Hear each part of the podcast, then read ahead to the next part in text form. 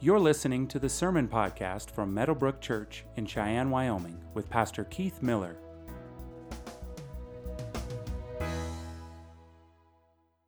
If you could stand to honor the reading of God's Word, we are in the Gospel of Matthew. No surprise, we're in, we've been, you know, unpacking the Sermon on the Mount. We're now in chapter 7. We stand to honor the reading of God's Word because we believe it is authoritative. Matthew chapter 7, beginning with verse 1. Judge not that you be not judged, for with the judgment you pronounce, you will be judged and with the measure that you use it, it will be measured to you. Why do you see the speck that is in your brother's eye, but do not notice the log that is in your own eye?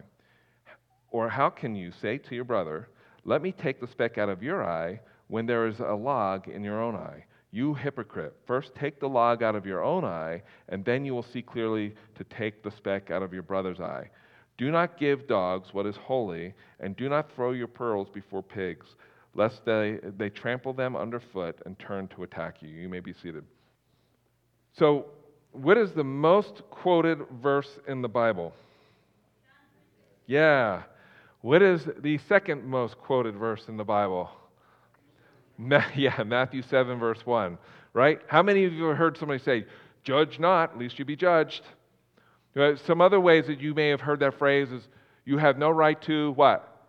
Judge me. Yeah who are you to judge? Right? All kinds of different ways that we say it. Uh, on, on, March 22nd was a Sunday, uh, was two Sundays basically, March, 20, March 22nd and then the 29th. I did a Q&A Sunday, which I usually do at the end of a long sermon series. We'll do that with, with you know, the Sermon on the Mount series. But on March 22nd, I took time to answer some questions. One of the questions that was asked was that question about judging, judging others. What, in fact, the, the question was, what did Jesus mean when he said, Judge not that you be not judged? Are Christians allowed to judge others? Are we allowed to speak against immoral behaviors? And so I answered that question. I said, I'm not going to answer it too in depth because we're actually going to spend a whole uh, sermon series in the Sermon on the Mount, but, but I answered that question. Uh, there are different versions of the Bible that, that word these, these, this verse a little differently. In the New American Standard Bible, it says, Do not judge, comma. well, why? So that you will not be judged. The NIV says, Do not judge, comma, or you too will be judged. And, and so you can read this verse and think, well, that, I guess that means that I have no right to judge anybody.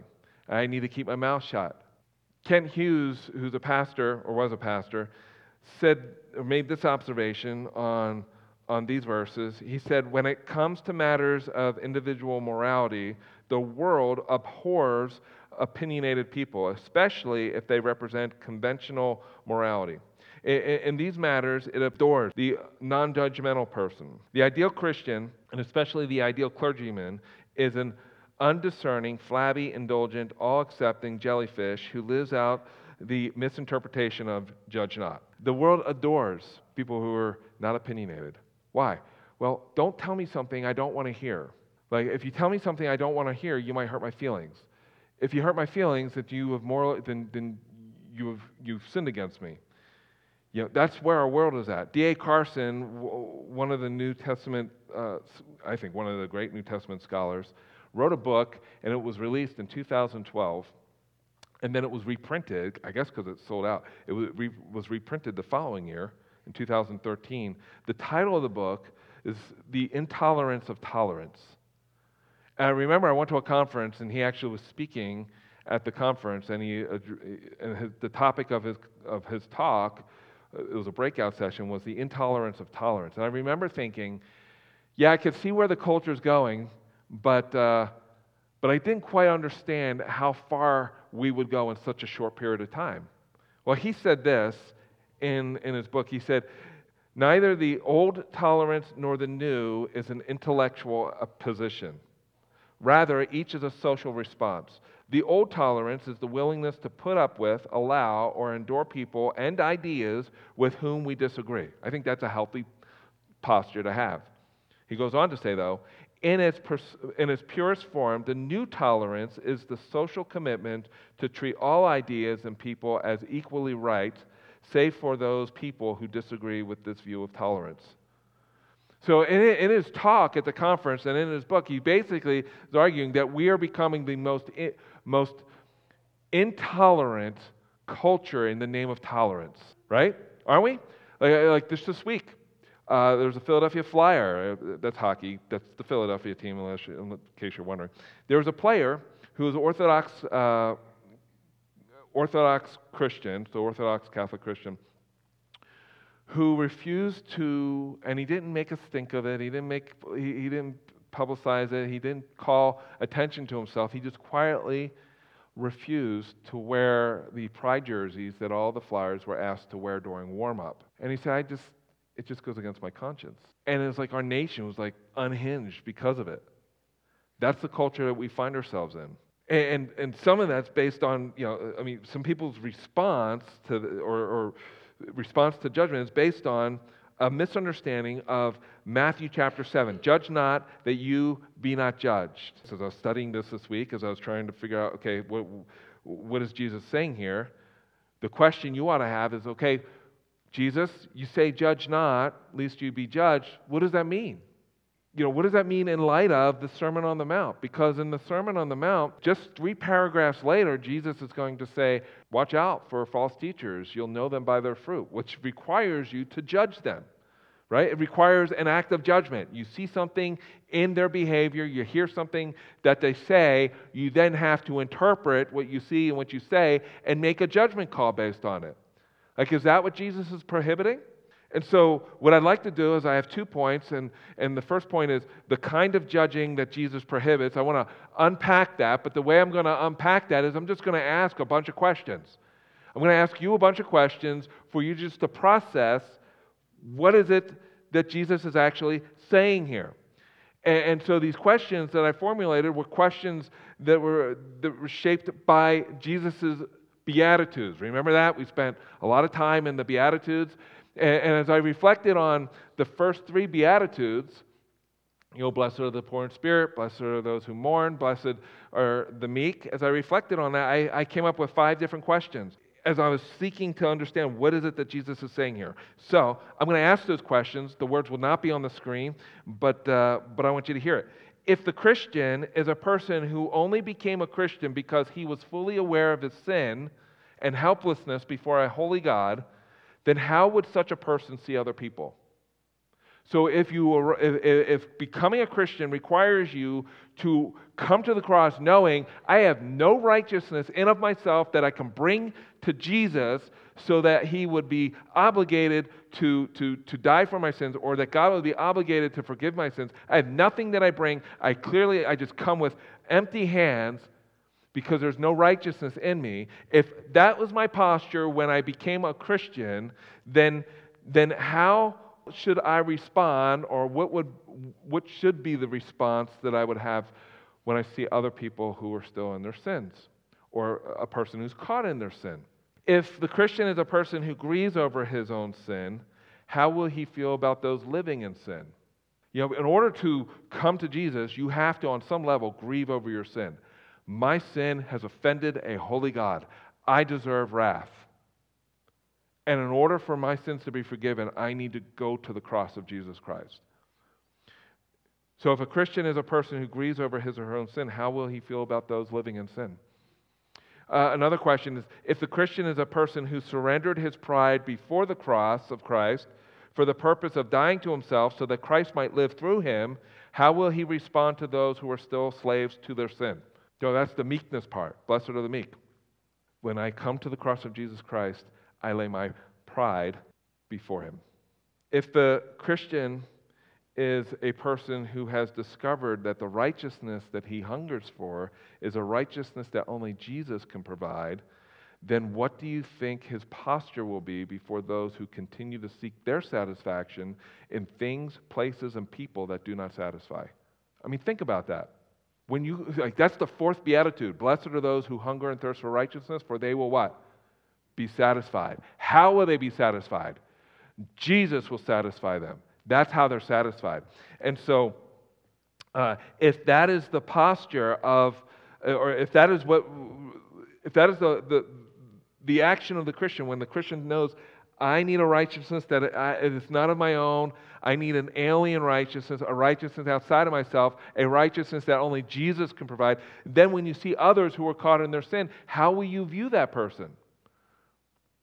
And fifth, if the Christian is a person who understands God as his father, the kingdom of God as his inheritance, the sufficiency of God as his satisfaction, and the mercy of God as his only hope, and the love of God as, the only, as his only security, then what response do you think he will have to those who are still caught in sin? See what I was doing there with those questions? Then, after the fourth beatitude, the fifth, sixth, and seventh beatitudes, that, that draws, draws, draws us in closer to see this thread that's woven all through Jesus' sermon, the Sermon on the Mount. Like in Matthew chapter 5, verses 7 through 9, blessed are the merciful, for they shall receive mercy. Blessed are the pure in heart, for they shall see God. Blessed are the peacemakers, for they shall be called sons of God. I don't have time to unpack those. I already spent a whole sermon on each of those Beatitudes. Go look it up sometime. The manuscripts are up there, the audio's up there. But if that's the Christian, if as a result of hungering and thirsting for your righteousness that is found in uh, a righteousness that can only be found in Jesus, if the result of that, we call them Beatitudes of action, is mercy is, is, a, is a pure heart. What do I mean by pure heart? A heart that desires God. And uh, peacemaker, well, what is that? Somebody who, who, who, who was encountered and has, and has been shaped by a peace that only God could provide. Then what will my response be? So the Christian is mindful of the great mercy of God that he experienced. Therefore, his posture ought to be one of what? Mercy. The Christian is a person whose hunger and thirst for righteousness is satisfied in Jesus, so he ought to view himself as, I like to use this illustration, as one spiritual beggar telling another beggar where to find food. The Christian is a person who has the peace of God. That is shalom, by the way. I've, I've said this before. I mean, I have a whole, I have two sessions in my Missio Dei course where I talk about this, I unpack this, but shalom is the only peace that you can experience when you have the presence of God. You cannot experience shalom apart from the presence of God. And so, the Christian is a person who has the peace of God because he has the presence of God in the person and work of the Holy Spirit dwelling in him, who dwells in him. So, wherever he goes, so does the presence and peace of God. So, what should our response be, or our posture be towards the one who's still enslaved to their sin, who does not yet know the peace of God? You answer that question, right? Think about it. So then, as I was just processing this, Christian, uh, that's who the, sermon, the Sermon on the Mount is addressing, the Christian. Christian, do you know what the only difference is between you and the rest of the world? How many of you would say, I'm a Christian? Right? Just about all of you. That's a rhetorical question. Uh, some of the, I mean, there have been people who've come into Meadowbrook who are not Christians and, and came to find faith in Jesus as a result. But but most of you, if not all of you, say, I'm a Christian. Do you know what the difference is between you and the rest of the unbelieving world? Good Sunday school answer Jesus. But here, here's what you have in common you bear the image of the living God. Every single one of us in this room and every single human being that's born into this world bears the image of the living God. We have, like, I think, we have three, at least three women in our church family who are expecting a child. One of them may be in labor right now, like they weren't here this in the first service. And so when that child, I mean, the child now in the womb bears the image of the living God. When the child is born, bears the image of the living God. All, we share that in common with the rest of the world. But the one thing that separates us from the rest of the world has nothing to do with anything that you've done. You are redeemed and you were purchased by the blood of the Lamb, Jesus Christ. Something that God did, you know, for you out of his great love. Jesus accomplished on the cross. You had nothing to do with it. So, when we come to verse 1, going back to verse 1 here, judge not that you not be judged, for with the judgment that you pronounce, you will be judged, and with the measure you use it will be measured to you. What is it that Jesus is actually saying there? Is he saying all judging is wrong? Or is he telling us there is a type of judgment that he prohibits. And I believe it's a type of judgment that he prohibits because clearly, when you skip down three paragraphs in the Sermon on the Mount, he says, Beware of false prophets. Yeah, I mean, think, uh, just this is called, John Piper calls it quarrying the text. It's just looking what's there. In the, my, the inductive Bible study course that I teach periodically here, I taught it once, we're going to teach it again. We look at what's there. Beware of false prophets who come to you in sheep's clothing. Okay, so they're disguised but inwardly are ravenous wolves. Well, how, Jesus, am I to beware them if they're, if they're disguised as sheep? Here, I'll tell you, Christian, you will recognize them by their what? Fruits. Oh. And then he gives some examples. Are grapes gathered from thorn bushes or figs from thistles? So every healthy tree bears good fruit, but the diseased tree bears bad fruit. A healthy tree cannot bear bad fruit, nor can a diseased tree bear good fruit. Every tree that does not bear good fruit is cut down and thrown into the fire. Thus you will what? Recognize them by their fruits. That's how you, you, Christian, need to make a judgment call as to when you hear somebody talking, listen to what they're saying, watch their lifestyle, and then you'll be able to discern whether or not they're ravenous wolves. That's a judgment call. And if Jesus is saying no judging at all, then that makes absolutely no sense. Clearly, he's not saying that. He is saying there's a type of judgment that he does prohibit. And uh, he, he unpacks that for us. The type of judgment Jesus prohibits is the hypocritical kind that condemns instead of restores. Did you hear that? It's the kind of judgment that condemns instead of restores. Where do I see that? Well, Jesus says, For with the judgment you pronounce, you will be judged. Know, it's a kind of judgment that assumes you know what's in that person's heart. It's the kind of judgment that postures yourself in the place of God to be able to read the thoughts and, uh, and intentions of that person. You can, ju- you can make judgments based on their fruit or whatever, but the kind of judging that Jesus prohibits is the one that condemns instead of restores. And what I mean by condemn it's okay to tell somebody, you know. In fact, I had somebody in my office, another church, came into my office, and he left his wife and, um, and abandoned his stepchild. And I ran into him. Some of you heard the story. Uh, and he, it was an event at the church building. There was a secular event at the church building. He happened to be there. We ran into each other, and he said, "Oh, hi." It was very awkward. And uh, I'll just leave him unnamed, but I said, "You and I need to talk." And he said, Okay, when would you like to talk? How about now? so we went to, into my office, and I said, I said to him, I said, What you did to your wife and your stepson is deplorable. You call yourself a Christian. And uh, my encouragement to you is to examine your heart to see whether or not you believed in vain. I mean, that's language right out of the New Testament. Like, you, you can encourage somebody to examine their hearts. You can encourage somebody, dude, your life does not line up with what Jesus calls us to. There's something off there. But it's a, it's a judgment that aims to restore, not to, demi- not, not to make that person feel less than you. Have you ever met somebody like in the church or a Christian who just had a way of making you feel like less of a Christian or smaller than them. Like they appear that they've got it all together, that they're holier than everybody else, and, and you're like, man, I, I, I just don't measure up. Have you ever encountered that person? Where they've got it all nailed down, they have a corner uh, on, on all theology, and, and they make it a point that you understand that they got a leg up on you spiritually. Like, that's the kind of judging Jesus condemns. Uh, and, and, and, so he goes on, he says, Why do you see the speck that is in your brother's eye? And it's comical. Like this, the, like probably those who heard Jesus say this probably chuckled. I mean, if you can picture it. Why are you calling out the speck in your brother's eye and you got this plank in your own eye?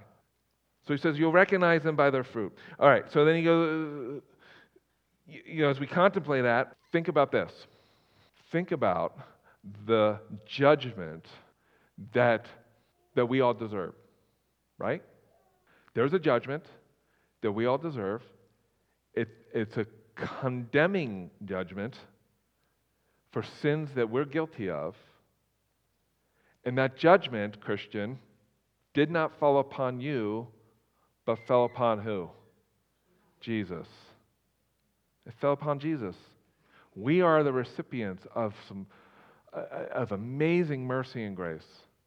I've said before that, that God's grace and His mercy is greater than any sin that you are potentially guilty of. For your sin to be forgiven, though, you had to come to terms with the seriousness of your sin. If you're a Christian at one point in your life and you continue to do this, you, you had to come to terms and you continue to come to terms with the seriousness of your sin. Why do you know that it was serious? Because Jesus was slaughtered on a cross in your place and in my place. Like, literally, Isaiah 53 says it was God's pleasure, it was his will to crush him. That's in Isaiah 53, I think, verse 10. And so we are the recipients of amazing grace. But what Jesus is condemning is the kind of judgment that would place yourself better than the person you are judging. And which leads to the second point the kind of judgment that condemns. Okay, clearly, Jesus is saying here there is a judgment that if you execute it, you will find yourself being judged in like manner. There is a worse kind of judgment than just the person who's hypocritical. It's the kind of judgment that um, where the pride is at its root. Think about the person with the plank in his eye and he's pointing out the speck in the, uh, the other person's eye. What is the root cause of that? It's pride. There's nothing wrong with me. But I see this little thing in your life that I, I need to take out of your eye. The root cause of that is pride. Sinclair Ferguson says this, and I, I think it's so good. He says, he said, So deeply has his sin, talking about the guy with the plank in his eye, so deeply has his sin conquered him that he has become blind to it sensitive to sin in others, he has been desensitized to the sin in his own heart. You hear that? The only reason why you would not notice that you have a plank, a tree, a log in your eye is because you became desensitized to it. You don't even see it, that it's there. So literally, Jesus says, Why do you see the splinter in your brother's eye, but do not contemplate the plank in your own eye? Or how can you say to your brother, Let me take the speck out of your eye, when there is the log in your own eye? It'd be the equivalent of this.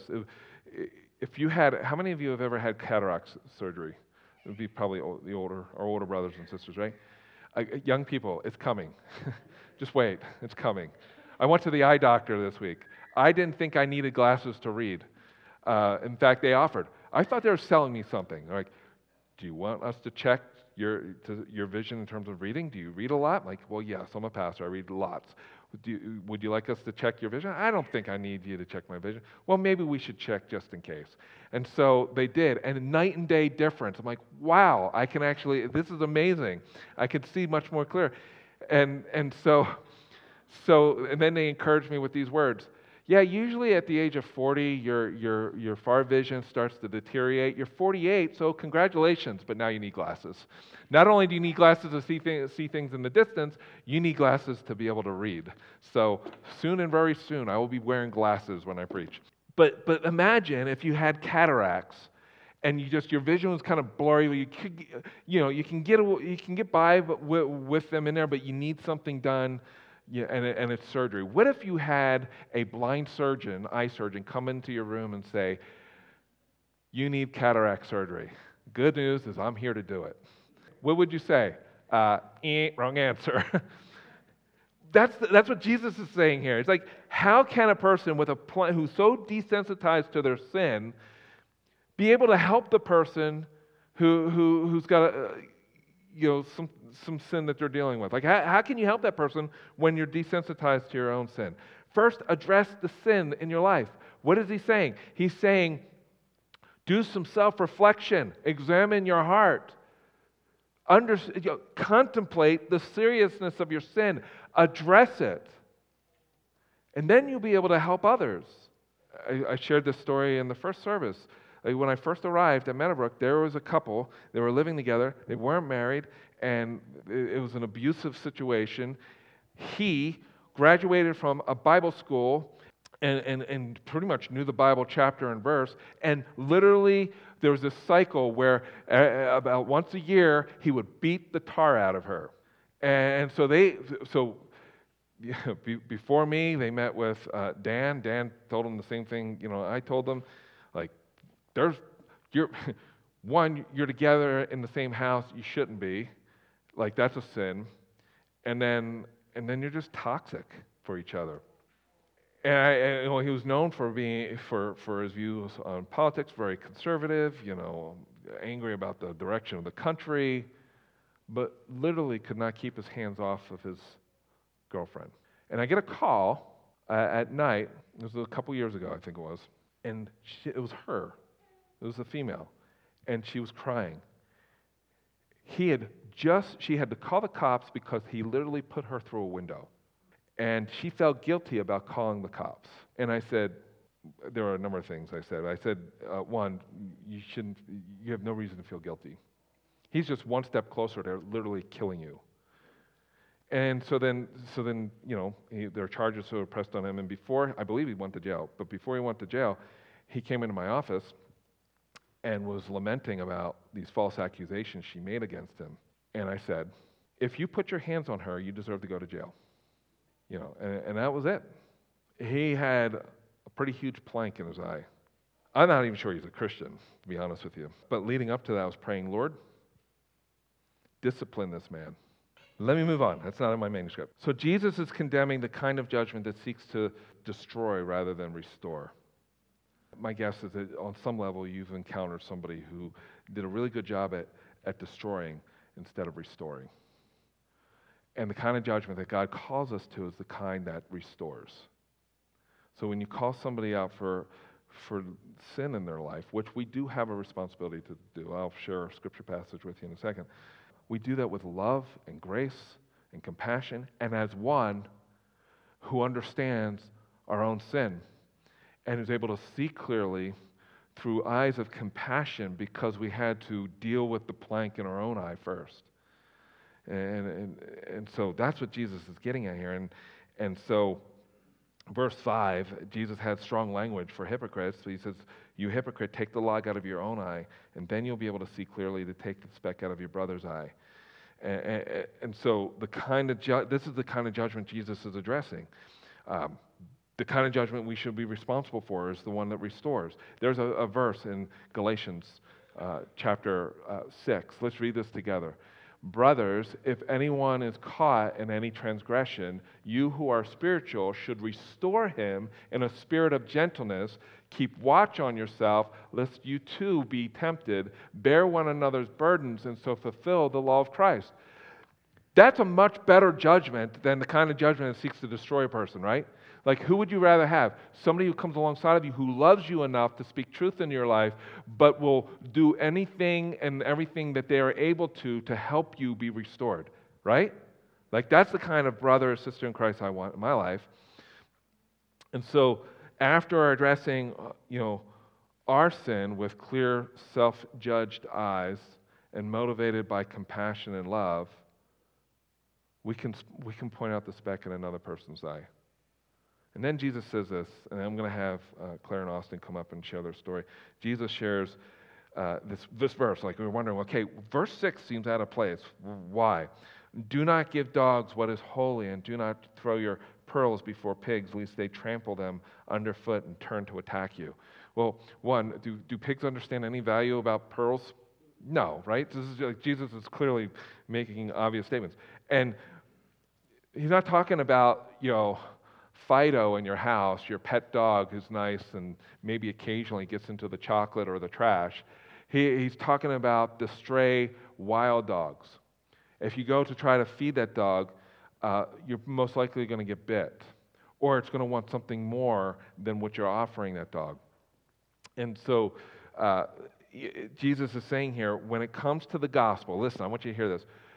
The gospel that has a way of destroying our pride, shattering our pride, because that's what's required to come to the cross, and redeeming and restoring us into the kind of people that we were born to be. This gospel is hated by the world.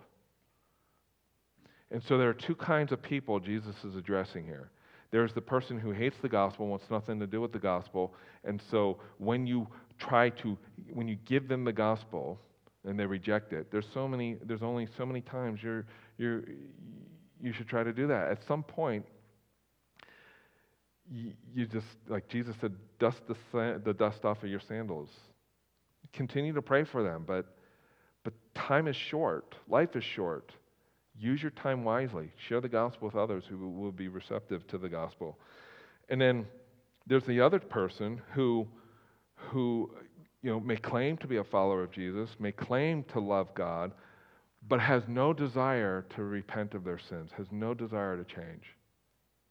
And I've had people come into my office who I would sit down with and talk to and, and spend time with. At, at a certain point, I had to say to them, until you're ready to repent of your sin, I am not going to meet with you.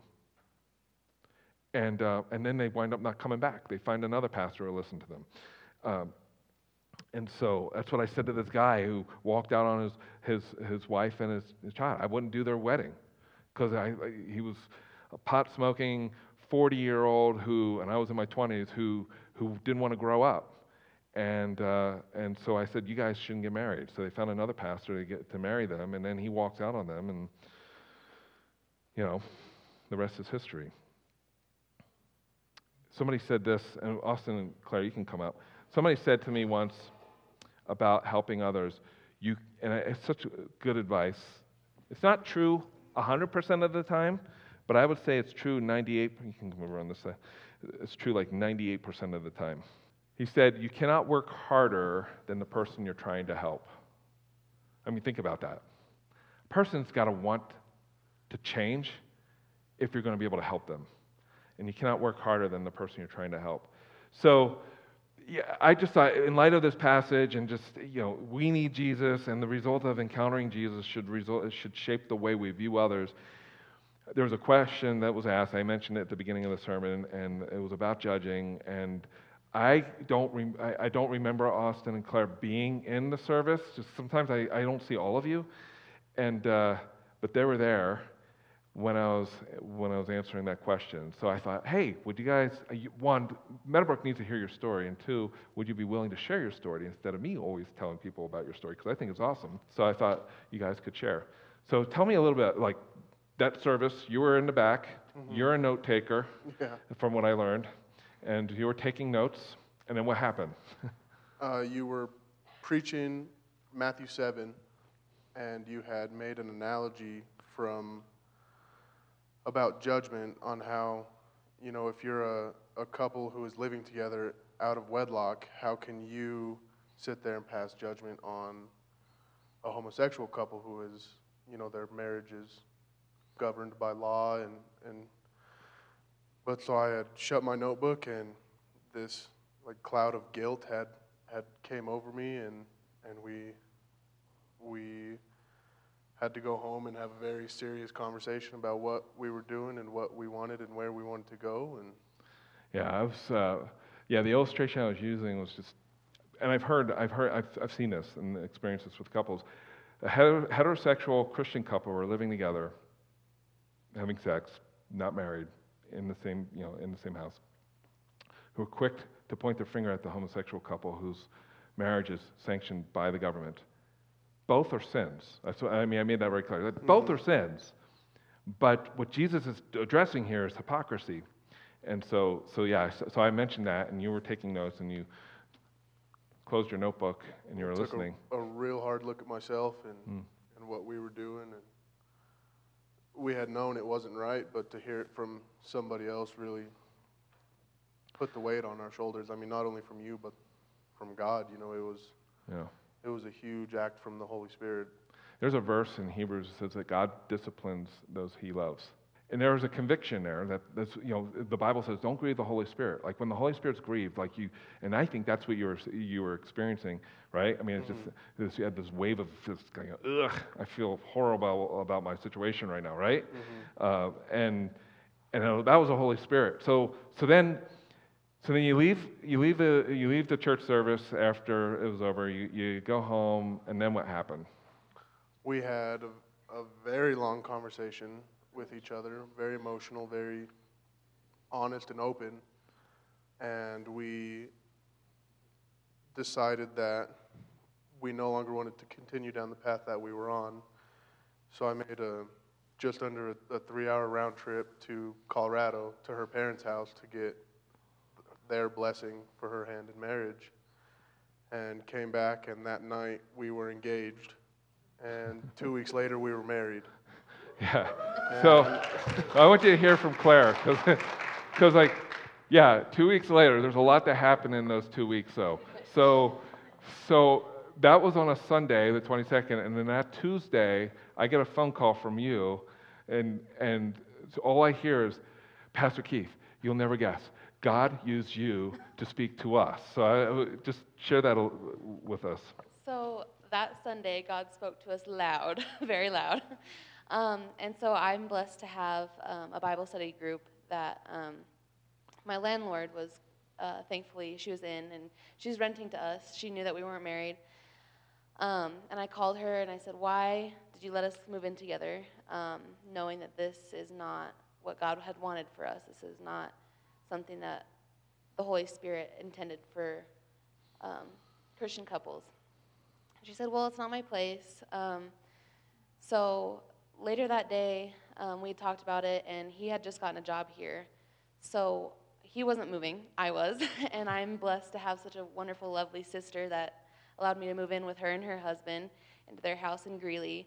And so we spent two weeks apart, and I called Pastor Keith and I said, On Tuesday. Yes. so that Sunday and then that Tuesday, I called Pastor Keith and I said, "I have a mission for you.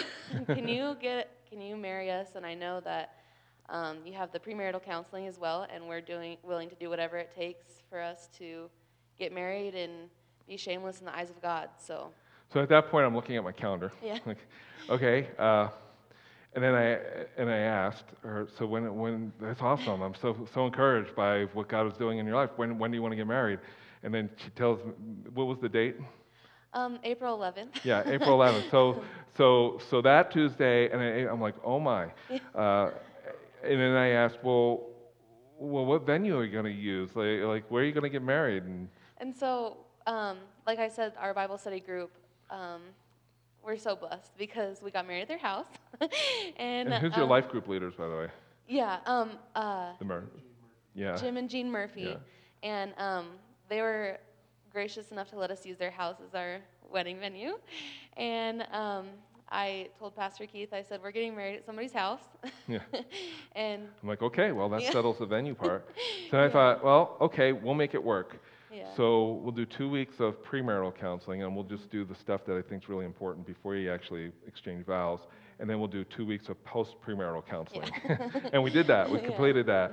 And, uh, and yeah, it was, there was, the house was packed, and uh, it was one of the highlights of my pastoral, like, c- career life ministry was, was that day. I, uh, it was a first. Like I'd never. too. Yeah. so, but it was it was fantastic. Here, here's one of the reasons why I want you to hear their story is because sometimes when you're when you're in sin or when you're when you're you've been kind of living a certain way, the enemy or maybe even your own flesh will convince you to think that the risk is too great to make any changes. You're going to lose this person. You, to, the relationship will will never be the same. Uh, you know, it's too costly. Don't do it. But Jesus said something, and I, I forgot to mention this in the first service. He said in, Ma- in Luke chapter uh, 14 that anybody who wants to come after me must take up the cross and follow me and hate mother and father and blah, blah, blah. You know, there's a whole list. He didn't say hate them, hate them.